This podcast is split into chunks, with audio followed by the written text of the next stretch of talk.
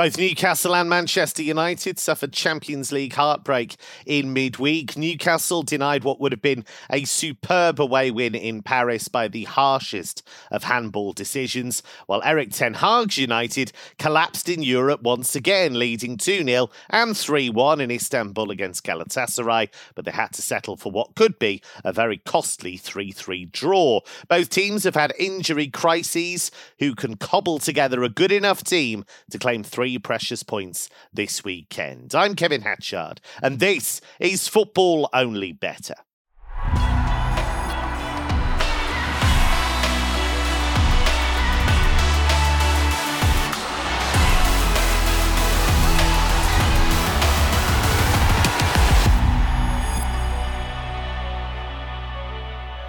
No heartbreak involved if you follow the wise words of our top tipping team, starting with Mark O'Hare. Mark, Newcastle so close to what would have been a truly remarkable win in Paris, but PSG given a very controversial penalty right at the end, whereas Manchester United's draw at Galatasaray, nothing to do with refereeing, just mistake upon mistake upon mistake. Yeah, I, I kind of take a little bit of issue with the with the Newcastle stance. Um, clearly the the penalty decision at the end was was comical. Um, and well, what a win it would have been if they'd seen it, it through. In terms of a result, absolutely, can 100% agree. But if we look at the balance of play across the 90 minutes, and they fought valiantly, they applied themselves brilliantly for the most part, but PSG were they left three or four goals out there quite comfortably, really. And Nick Pope was exceptional yet again for Newcastle away from home in the Champions League. So I think on balance of play, I think PSG deserve to be just as aggrieved with the final result as, as Newcastle, really, because they should have won that game with room to spare based on the opportunities they created and the goalkeeping at hand. So the was there a bit of game state in that though, in the sense that Newcastle got the goal fairly early, tried to be progressive for the rest of that half, but just naturally you're going to drop and drop and drop against a team that's so strong at home. Yeah, possibly. Um, I also think the players, the fact that Eddie Howe didn't make a substitution, um, the players did look pretty exhausted in the yeah, last 20, 30 children minutes. on the bench. yeah, two goalkeepers and a load of kids. So I can understand why he didn't make those changes. But yeah, the players looked knackered towards the end. And um, yeah, you're, you're, probably right. Um, so yeah, this is a, an interesting game coming into the weekend. They play on Saturday night, of course. And um, I looked at that game on, Tuesday night and looked at the Newcastle players, and I thought, geez, how are they going to go again, again at the weekend? Um, but then you sort of bear in mind that uh, they have got the the rest advantage because they did play and absolutely battered Chelsea at St James's Park last Saturday. Played in Paris on Tuesday, so not the, the furthest away journey, and return home for this fixture on Saturday night. Whereas in contrast, United were obviously we, we talked about it on the Champions League show that the three 0 absolutely flattered them at Everton on Sunday then they've had a trip to Istanbul on Wednesday before going away on Saturday. So, in short, Newcastle, a third game in a week, two of which were at home. For United, it's their third game in six days, all of which were away, including a trip to Turkey. So, I think there is a bit of rest and preparation advantage here for Newcastle, as well as the St James's Park advantage. And so for me, there's enough to, to support Newcastle here at, at around evens on the exchange.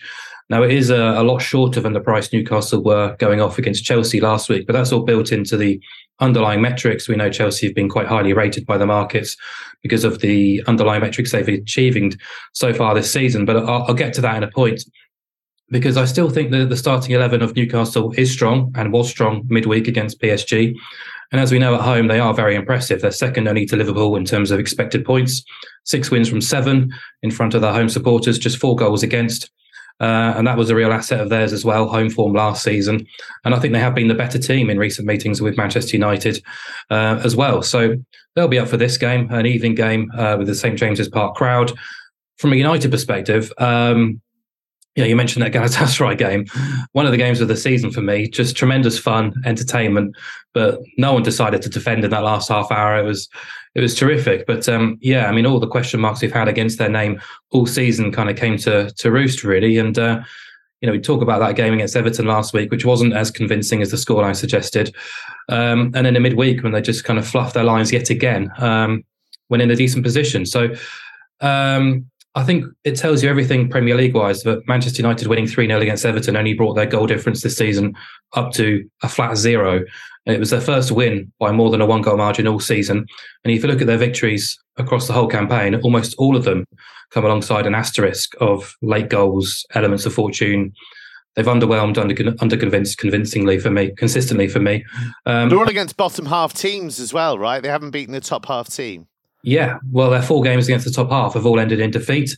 And away from home under Erik Ten Hag, their record at top nine finishes now reads 1 0, drawn one, lost nine, which oh is God. absolutely horrendous. um, and here's why the, the price is much shorter in Newcastle than Manchester United than, than they were against Chelsea. Because if you look at those underlying metrics, Manchester United are ranked 10th in XG process, it's a negative process. They drop down to 13th when viewing away figures. They're also 11th in terms of expected points earned overall, and they drop down to 14th in expected points away. They have lost the non penalty expected goals battle in seven of 13 Premier League games, including four of six away. So, whichever way you look at it, incredibly unconvincing. And so I'm just happy to kind of oppose them again, considering Newcastle are evens to, to win this fixture, um, bearing in mind that um, they have got that extra rest advantage. I, if they can field that same 11 again this weekend, I'm quite happy to be involved at evens. Uh, the other action I wanted to get involved with here was um, man of the moment, really, from a United perspective, but Alejandro Garnacho to have a shot on target to 10 to 11. Uh, it's landed in 14 of his last 17 Man United appearances when playing 45 minutes or more. Obviously, fresh from that incredible strike um, last weekend, did the same midweek against Galatasaray too. So he's full of confidence and looks a real danger down that side as well. So um, 10 to 11 for me looked like a, a very big price.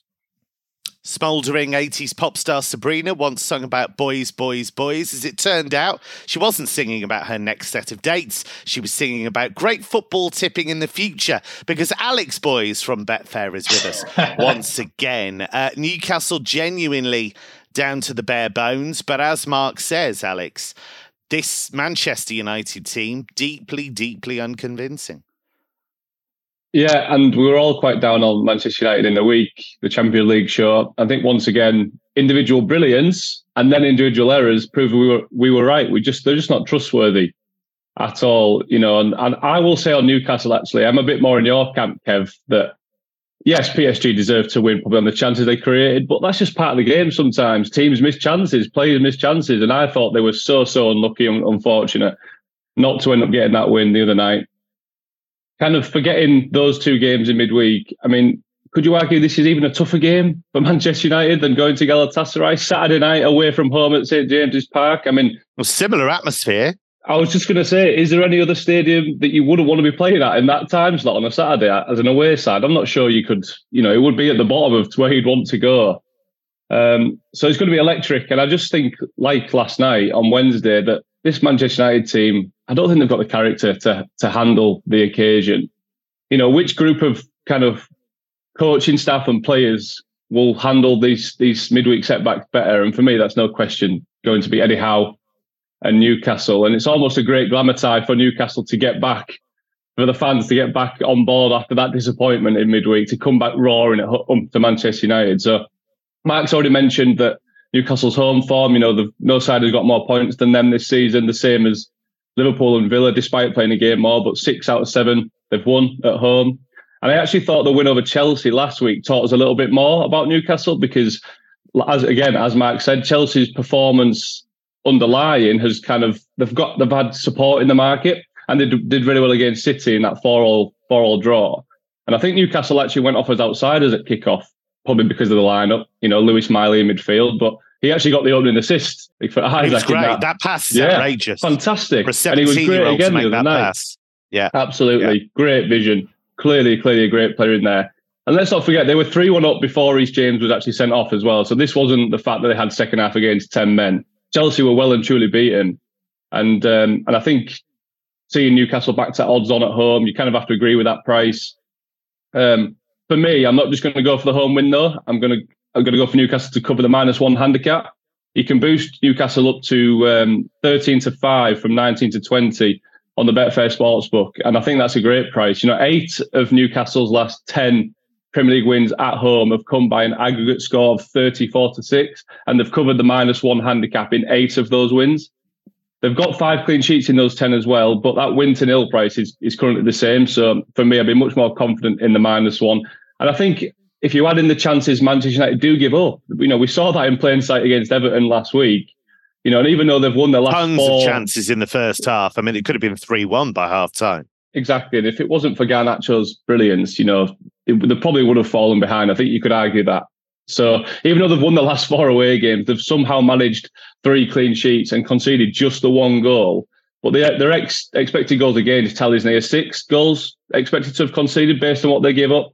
And not only are they coming up against the second highest Premier League scorers in Newcastle, they're, they're actually the team with the highest shot conversion rate in the division. So I think if you give Newcastle those chances that they have been giving up, expect a few home goals.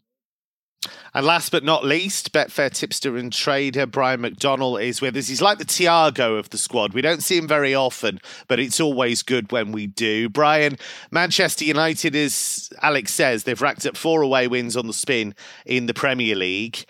But is that a convincing trend for you? Because it doesn't seem to be for anyone else. No, no, not at all. I, I, I love watching Man United this season because even though, yeah, as you say, they're picking up some wins, they're they're never too far away from calamity, are they? Um, listening to the, to this pod over the past couple of weeks, you know, it's it's well documented um, who those wins Man United have have picked up have been against. Unconvincing wins against Fulham, uh, Nottingham Forest, Sheffield United, Wolves on the opening day, Burnley and Brentford as well. They easily could have dropped points in any of those um, games. 3 0 win at Everton last week. Yes, they were under the cosh at times. Mark was saying it was unconvincing, but I, I think any 3 0 away win is a good win in the Premier League anyway. So um, they can take some positives from that. And then, as mentioned already, they went to Galatasaray. And once again, they've blown a two goal lead in, in, in, the, cha- in the Champions League, letting in some, some really soft goals. Um, if they keep putting in the same sort of standard as performance, they're not going to keep getting the same results. Um, if you look at the sort of underlying metrics, they're a point ahead of Newcastle in the table, but that gap should be should be wider at this stage. Looking at the sort of expected points, there's about nine points in the difference between Newcastle and Man United. Um, I'll just quickly go over the lads have pretty much covered uh, everything already. But Newcastle, uh, in terms of the extra day's rest and preparation for this, is why I'm I'm I'm siding with Newcastle for this one. Their home form again, brilliant all season. The lads have mentioned six of their seven league wins have been at home. Um, and just to touch on the injuries, yes, Newcastle have a lot of injuries and and and their squad is a bit thin. It looked like they were out on their feet uh, towards the end of the PSG game, but it's the same for Man United. Like Scott McTominay was out on his feet uh, at the end of the game last night. And I think the players that Man United are missing for this one are, are bigger losses than, than Newcastle's absentees. You're looking at Mason Mount, um, Martinez, Casemiro, Eriksen, at least three guaranteed starters there with a fully fit squad. Whereas Newcastle, although they do have the thin squad, they still have, you know, quality all over the park, especially in the middle of the park. They'll have Bruno Guimaraes, Joelinton, uh, Almiron, Anthony Gordon was in, in, in terrific form and, and and Isak up front as well will be a handful handful. So I can only see uh, it's a hat trick of, of Newcastle home wins for me. I'm happy to just take them to win the game at uh, in around evens on the exchange. Just on Manchester United's injuries, by the way, if it does give an opportunity on a regular basis to Kobbie Mainoo, uh, he's a player worth watching. He made his first Premier League start against Everton last weekend. He was absolutely sensational. So he is a teenager to watch. Injury time goals could be a pain in the pocket if they ruin your bets. And now you've got 90 minute payouts to rescue you if the clock hits 90 minutes and you've got the right results. As it stands, your bet wins when the match ticks into injury time. T's and C's in the description 18 plus begambleaware.org. Nottingham Forest have had a tough run of fixtures. They play an Everton side that was incredibly wasteful, as we say, in the first half of that 3 0 defeat to Manchester United. Mark, how's this going? Because I can't work out Forest at all because they've got some really good players. They seem to play some good stuff. They don't win very many games. Yeah, well, you might fancy hanging out with uh, Nottingham Forest's chairman. Well, you probably won't actually, considering his back backstory. But if I um, want to get fired from a job, yes.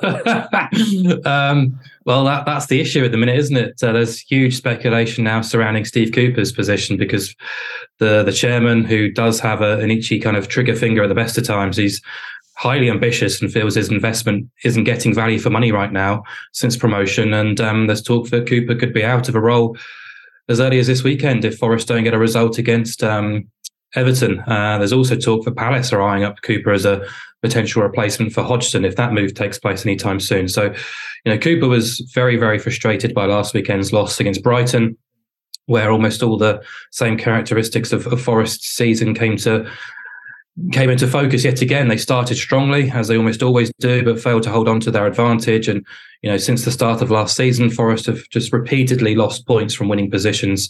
This season alone, they've lost three games, 3 2, and drawn another 2 2.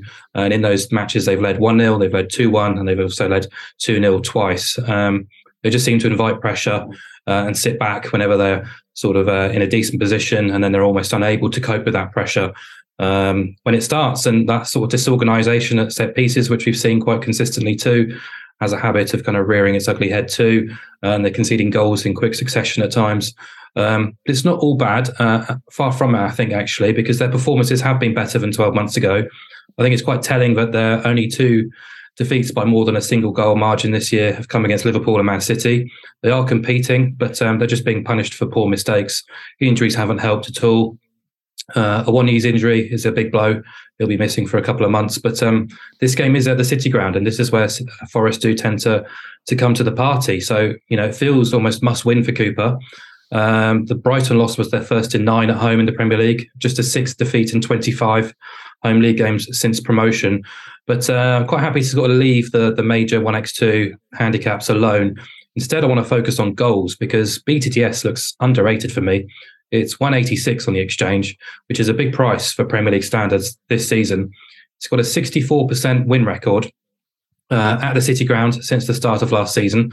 Forest have scored in 23 of those 25 home league games, which is a, a terrific return in fairness. Uh, this season alone, five of six Forest home games have seen both teams scoring, as have eight of 13 overall. Um, and Forest themselves have recorded just three clean sheets. Yet they've managed to get on the score sheet in 11 of 13, only firing blanks against Liverpool and City. So impressive stuff. And as for Everton, we know they lost that match against United, but everyone could see they did enough to to limit the margin of defeat at least. Um, in fact, they probably deserved something out of it based on the balance of play. Uh, conceded a wonder goal, a debatable penalty, had 14 shots in the box, and an XG of 2.47. And that has been the issue for Everton this season, of course. Um, they've got the biggest negative difference between goals scored and expected goals. Um, they've scored 14, but the XG is in for about 20.5. Um, they have failed to score uh, in the first three, but they've since scored in seven of 10, only failing against the big boys. They've also scored in seven of nine against teams outside the top six. And get this, they've had more shots and they're actually retire, returning a higher non penalty expected goals figure uh, league leaders Arsenal this season. So Yay. they are doing a lot of good work in the final third. Um, so yeah, I've mentioned Forest's kind of uh, concerns defending dead ball situations. That's uh, an area which Everton will look to utilise because they've got plenty of big boys, plenty of good delivery from wide areas as well. But um, yeah, as I say, it's a rarity we get to back of both teams to score price in the Premier League these days at anything close to 185. And I think you know Forest's great goal scoring record at home and Everton's uh, impressive metrics in, in forward areas uh, in the final third suggest that we should be able to see both teams oblige here. So 185 is my nominated selection. Sounds good to me. Arsenal destroyed Lens in midweek to seal top spot in their Champions League group. They're also top of the Premier League. I'd say that Gabriel Martinelli and Bukayo Saka are the modern day version of Arjen Robben and Frank Ribéry. I think that's tra- the trajectory that they are on. I think they're terrific players. They face a Wolves team, though, that can be quite dangerous against the big hitters, Brian. This might not be as straightforward as some people would suggest. Yeah, uh, definitely not. I Arsenal don't get the the, the love and, and, and, attention on this pod, but for when I'm on, I feel and and, and you said in, in your intro, I'm, I'm like the Thiago. I only come on very often, so I, I had to make sure that I get them in uh, on, on on on this episode. They're, They're lower top... in their non-penalty xG than Everton. Just I, to remind know, you there, by the way. The first, the first, time Arsenal were mentioned in this pod in a, in a couple of months, I'd say they're top of the league. A bit of respect for for Arsenal, please, lads. Um, but no, it's fair. They're maybe I not. just said Martinelli and Saka were like Robben and Ribéry. What more do you want? Very high praise. Um, yeah, but Arsenal, they're maybe not as exciting this season, um, to be fair, as they were last season. They're sort of quietly going about their business, not setting the league alight by by any stretch of the imagination, and, and, and yet they have their noses out um, in front, just um, they're juggling to being back in the Champions League for the first time in six seasons. I, th- I think it's been it's not the not the hardest Champions League group by any stretch either, but uh, they've they've topped it with, ahead of their toughest game uh, away to PSV. So um, they're doing very well. Arsenal. They're they're in the middle of a sort of a nice run on paper. They've had Sevilla at home, Burnley, Brentford, Lens at home during the week, and now they've Wolves and and then Luton away in the middle of next week, and they'll they'll have expected maximum points from this stretch. And even though Wolves have had a couple of decent performances and results against the top teams, it's it, they've sort of been at home at Molineux. Um, their away form hasn't been as good. Um, their wins against Spurs and, and, and Man City and, and their draw against Villa were all at home. Um, but they're the only team that have lost to Sheffield United. They've lost on the road to Palace, Fulham during the week as well, and and, and, and they drew at Luton as well. Um, conceding a lot of goals has uh, has been uh, an Achilles heel for Wolves this season. Twenty three goals they've conceded this season, and an average of two expected goals against in away games this season. Um, and referees seem to hate them. Like Wolves seem to get all of the awful decisions. Like the Premier League stored them all up in a nice little nice little jar for them and just tipped it all over Gary O'Neill. Yeah, how many of those expected goals against have been from the penalty spot? Maybe maybe that's a banker for this. Just just back Arsenal to be to be awarded a penalty.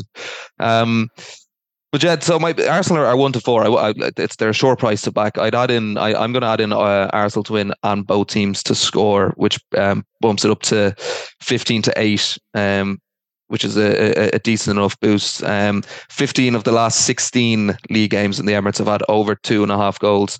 And um, Fulham have been scoring goals as well. I think the only time they haven't scored in the league this season was that uh, opening day defeat to, to Manchester United. They've scored in their 12 league games since that. Um, and they absolutely battered United in that game as well, didn't they? I was yeah, it was uh, it was it was very surprising that they didn't score. They were they were cutting Man United open uh, at ease. I remember in that game running through, and it was obviously should have had that penalty late on as well. Um, so really should have scored in that game. Um, but Arsenal, in terms of Arsenal defensively, they've been solid, but they have conceded goals as well. They've conceded seven goals in their seven home games. Nottingham Forest and Burnley both scored in defeats uh, at the Emirates this season. Fulham scored twice in a draw as well, uh, having had a man sent off there as well. Um, Wolves obviously missing Neto, but uh, Hwang Hee-chan has had a, a, brilliant start to the season. Seven goals already for him, a couple of assists as well. So I definitely wouldn't bet against Wolves not scoring here. Um, I think Arsenal will continue. Uh, they will win, but uh, Arsenal to win on both teams to score uh, will be my bet for this one. Mark O'Hare's taking us on a magical mystery tour around Europe in this show. We're going to just kind of pepper the show with little nuggets from all corners of the continent. Mark, let's start with Zaragoza against Leganes. Yeah, why not? A trip to Segunda um, to talk about the, the league leaders, uh, Leganés. Who are unbeaten in eight matches at the minute, and they're going to Real Zaragoza. Uh, Leganés do have uh, the most favourable favourable uh, underlying metrics in the division. They sit uh, second in terms of overall expected points. Uh, they're top of expected points away. They're second in terms of XG overall, and top of XG away from home. Um, so overall, they've been very very strong. And I looked at their last four, eight, and 12 game splits, and Leganés are top of the tree in all three for expected points too. So form wise, they're going very, very well. Um, they're big price underdogs here away at Zaragoza, 3.3. Um, this is a Zaragoza side who started the season with five wins from five. But since then, things have, have really sort of unraveled. They've only won once in the last 12. They're winless in eight. They've failed to score in seven of 11, and they haven't actually scored a goal in over seven hours of league football. So in six of the last eleven, actually, they've uh, they've lost and failed to score, uh, with those matches ending in a one 0 or 2 0 defeat. So for me, the opportunity here is to be with Leganés for obvious reasons. Um, you can back them at a big price to win the game, but actually, Betfair are offering on the sportsbook the biggest price in the industry on a Leganés draw no bet, which is against.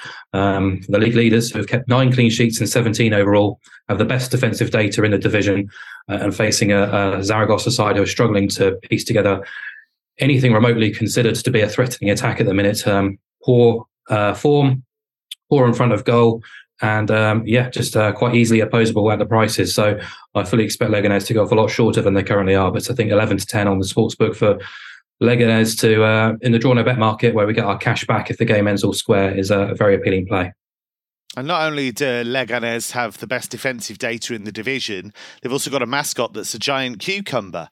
So, uh, you know, that's worth checking out as well. Super Pepino, as I seem to remember. So, worth uh, checking that out. Back to the Premier League clash between West London and well, nearly North London, a bit higher than that, but you get the point. Brentford against Luton. Alex, the injuries have bitten pretty hard for Brentford as well. They've got a few key players missing in the last few weeks. Yeah, and to be honest, I'll get into it in a sec. I'm hoping one of them that was missing last week, Mathias Jensen, is back fit. He's supposed to be, so I'm praying for everything I'm about to say. Um, we need him to be, but right, uh, yes. Um, but he did say that listening, he was Thomas Frank. You need to protect him. Put him in one of those big Zorb balls so he can't be hurt at any stage before the game happens. Yeah, we should do that a bit more often. That Zorb. Maybe we should have like one game a season where both teams have to play in the the Zorb fixture of the season. That'd be quite interesting. yeah, it? Yeah, that would be quite good. Yeah, I mean, just a Zorb card. just somebody appears from nowhere, plays the Zorb card, and then every yeah, that would work.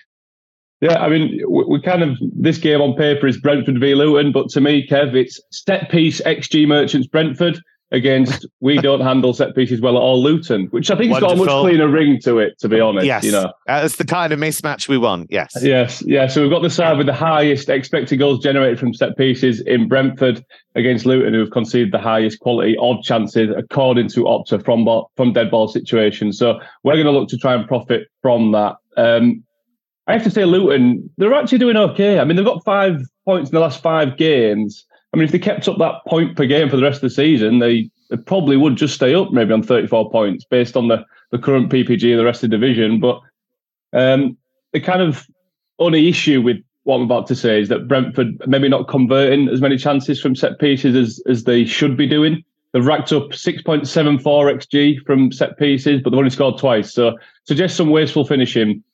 So rather than picking out a goal scorer, I wanted to take a look at the assist market. We've mentioned Jensen. He was injured last week, but it looks like he is going to be back fit. It's only thought to be a minor injury, and he should be back for this one. And him, you sound like you're convincing yourself. He's back for this one. I'm telling yes, you. He's definitely going to play. definitely. Bit panic in the voice there. He's definitely going to play. Yeah, yeah it sounded yeah. quaking as I said Jensen there, didn't it? um, he is one of the set piece merchants now, alongside Bryan Mbeumo for for Brentford, and he, he sits just behind Mbeumo for chances created of, of all Brentford players.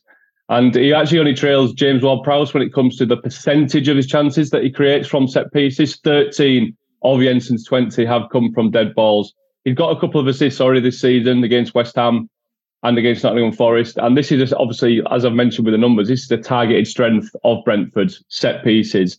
And this looks to be the perfect game now because Luton, as I say, it's not even just on pure volume that um, Luton sit top of the XG gains from set pieces because Sheffield United and Bournemouth have actually conceded more shots from dead balls, but it's the quality of chance that Luton are giving up, which yeah. which puts them at the top of that list. So it just kind of this is a way to beat them. They've conceded five goals already from set pieces to Luton. So and with Brentford not having an obvious goal scoring centre back, you know, there's no Ivan Toney, you know, the the strikers Wissa and, and they're not exactly target men or brilliant headers of the ball. So rather than trying to find a player on the end of the cross, let's have the creator himself. Mathias Jensen to assist anytime is three to one. Lovely stuff. Let's hope it's an absorbing game. Uh, let's head to Turkey then. Uh, Mark O'Hare is going to bring us the joys of Adana Demirspor and Samsunspor. um, Haven't Adana Demirspor got a load of ex Premier League players or English players or something like that. All I think Turkish every, teams too. What am I talking yeah. about? Yeah, the whole league. Yeah, I does. think more more interestingly is the is the head coach of Adana, which is uh, Patrick Kluivert. Um, but uh, yeah, I'm going to back them to to to win this game and under four and a half goals against uh, Samsunspor this weekend at five to four.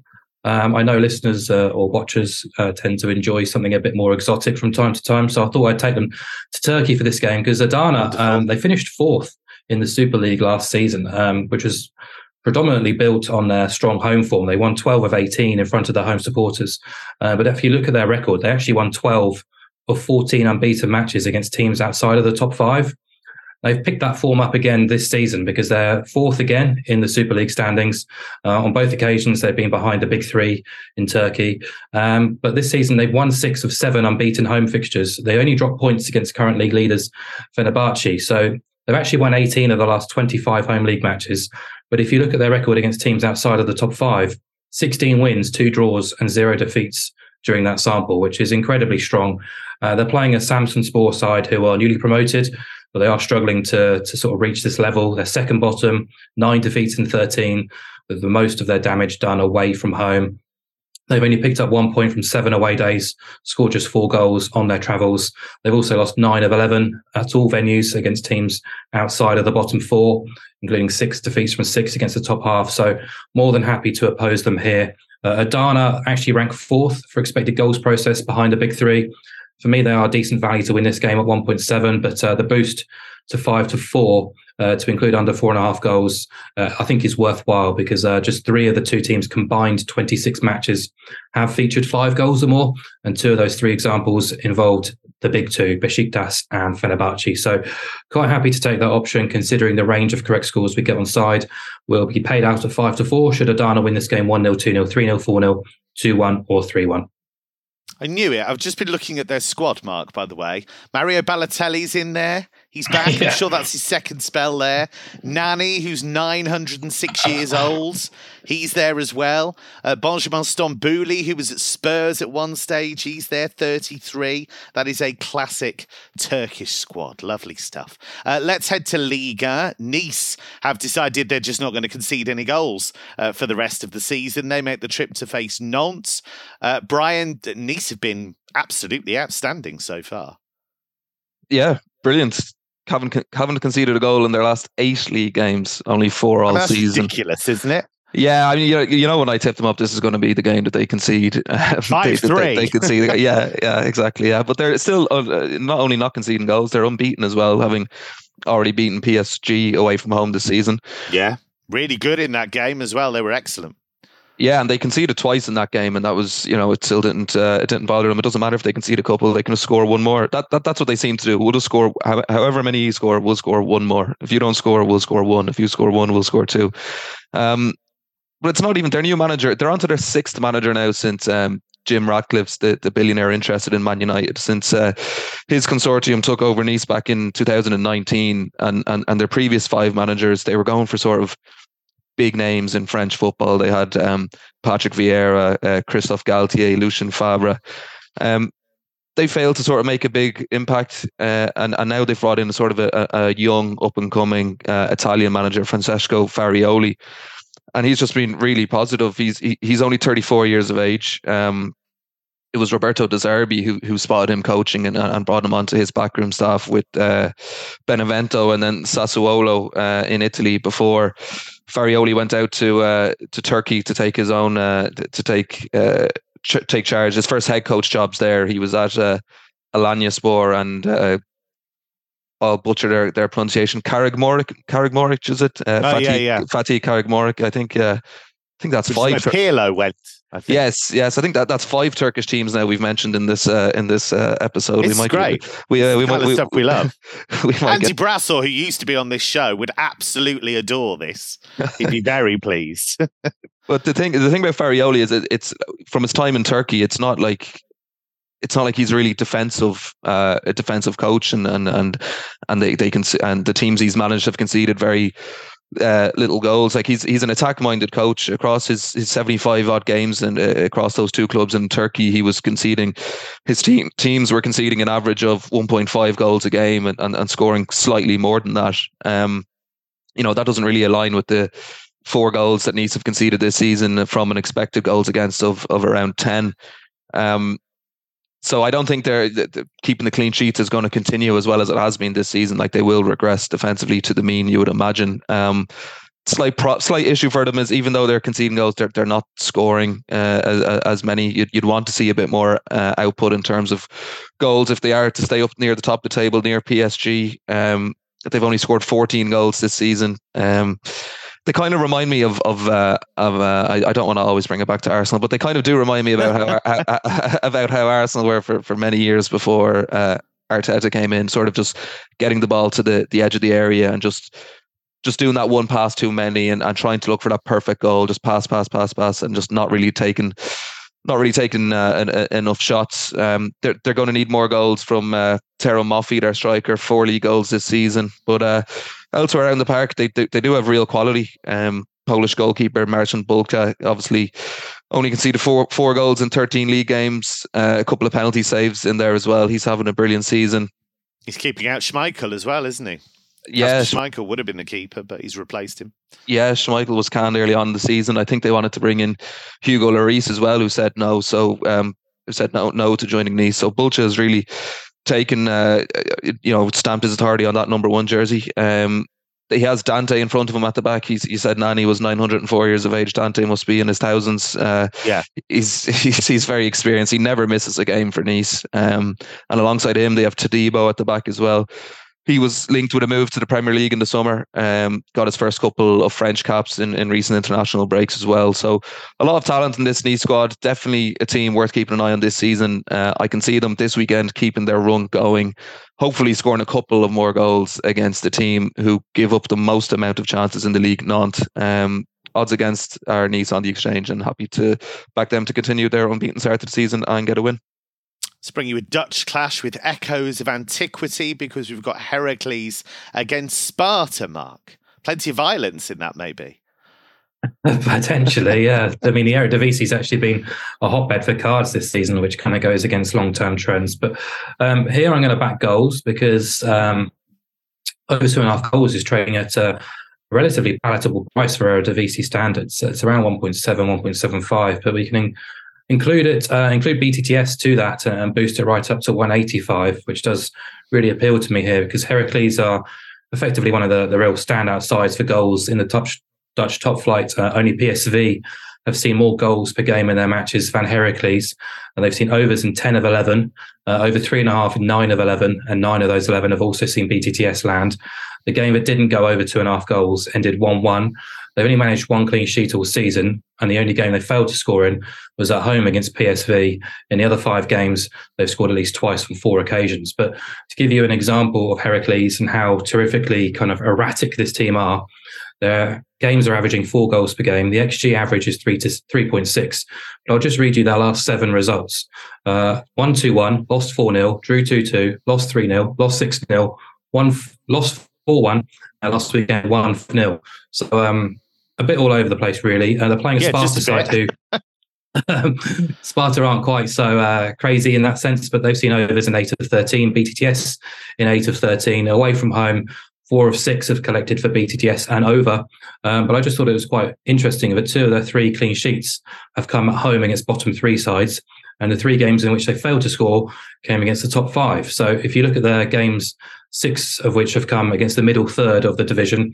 All six saw over two and a half goals and BTTS Bank. So I wouldn't be too surprised to see this number reduced quite significantly before Saturday night. Expecting a goal heavy game, Heracles versus Sparta. And if you didn't know what I was talking about with Heracles against Sparta, you need to brush up on your classical civilization. Uh, now it's time for the world famous podcast Treble, a feature so famous that that Hollywood adaptation is coming along very nicely. Regular listeners and viewers will remember that Mark very uh, demurely picked Colin Farrell to play him in one of the acting legend's most challenging roles to date. Uh, Leonardo Bonucci, bizarrely, will be playing Stinch. Uh, it is offensive, by the way. I know what you're thinking. You're thinking, oh, well, Sean Bean's just going to play Alex. No, you can't be doing that. He's a man of Sheffield. So he can't be playing a man of Leeds. That's not how it works. Uh, Boise, anybody that you would pick at this stage to play you in the adaptation? Oh, you know what? I think I'm I'm as good looking as Matthew McConaughey. So shall we put him in? I mean, that's a challenge for McConaughey on many levels, I would suggest, really. I mean, if we give him 10 years to master the accent, maybe. Um, I think he's got it in him. He's got that range. I, li- I like the boldness as well, putting yourself on the same level as McConaughey. That's that's really quite something. Okay. So we've got Colin Farrell and Matthew McConaughey. Brian, we will get to you later in the season. So you've got plenty of time to think. Uh, it's going to be, you know, assembling this all star great looking cast. I, I, dread to think who's going to play me. Anyway, how this works is each of the three guys comes up with a selection ahead of the weekend's action, and lovely traders uh, wrap them up for you in a boosted treble. I'm going to start with Mark. Um, as we've talked a little bit about Turkey this week, I will put up Adana Demirspor to win their match. It's around 1.7, which is a nice price for a treble. Lovely stuff. Uh, Alex. I am going to plunge on the Newcastle minus one. Let's go into our Okay. treble. Bold stuff. And I've like told you why. It's obvious. Yes, you have. It's all there. All the evidence is there, as uh, Lloyd Grossman used to say. Uh, the cl- no, he didn't. It was David Frost. That's a really old reference. I'm so sorry. I'm referencing through the keyhole, which most of you uh, probably don't remember. Mark does. He's giggling away in the background. He knows what I'm talking about. Uh, Brian, take us home. Oh, yeah, it seems to be a big, big enough priced uh, uh, treble so far. So I'll put in a shorter one. I'll just go Arsenal and over 1.5 goals. Yeah, Mark's turned his mic off there, but I can tell you he's giggling away at the thought of David Frost and Lloyd Grossman and a very old reference that Can- I've just given. Can I just say, Kev? Um, I'm actually going to retract Matthew McConaughey, and um, I'm going to I'm going to put up Matthew Lewis, who's a Leeds fan, and he played Neville Longbottom in the Harry Potter franchise. what a change! and and the good thing the good thing about Matthew Lewis is that I hope he I'm sure he doesn't mind people saying he he was forming himself as a child actor, but now he's an absolute gorgeous model. So he's had a kind Right. of age, you know, he's got better with age, and I think I've done the exact opposite. So I'm happy for him to play in that. I mean, again, another humble selection. Yeah, okay, great stuff. I mean, No, I said quite I'm the the- opposite. Remember, I'm it's getting quite- worse. You did. You got it in at the end. Yeah, yeah, yeah. Because you started thinking this has gone a bit too far. So that was a good pivot there from Matthew McConaughey to Neville mm. Longbottom. Okay. So now it's what you've all been waiting for. Don't pretend you haven't. Don't make out, oh, yeah, we really enjoyed the show. No, you've just been waiting for it. It's ballast for you. You've been waiting for Mark O'Hare's Scott Watch.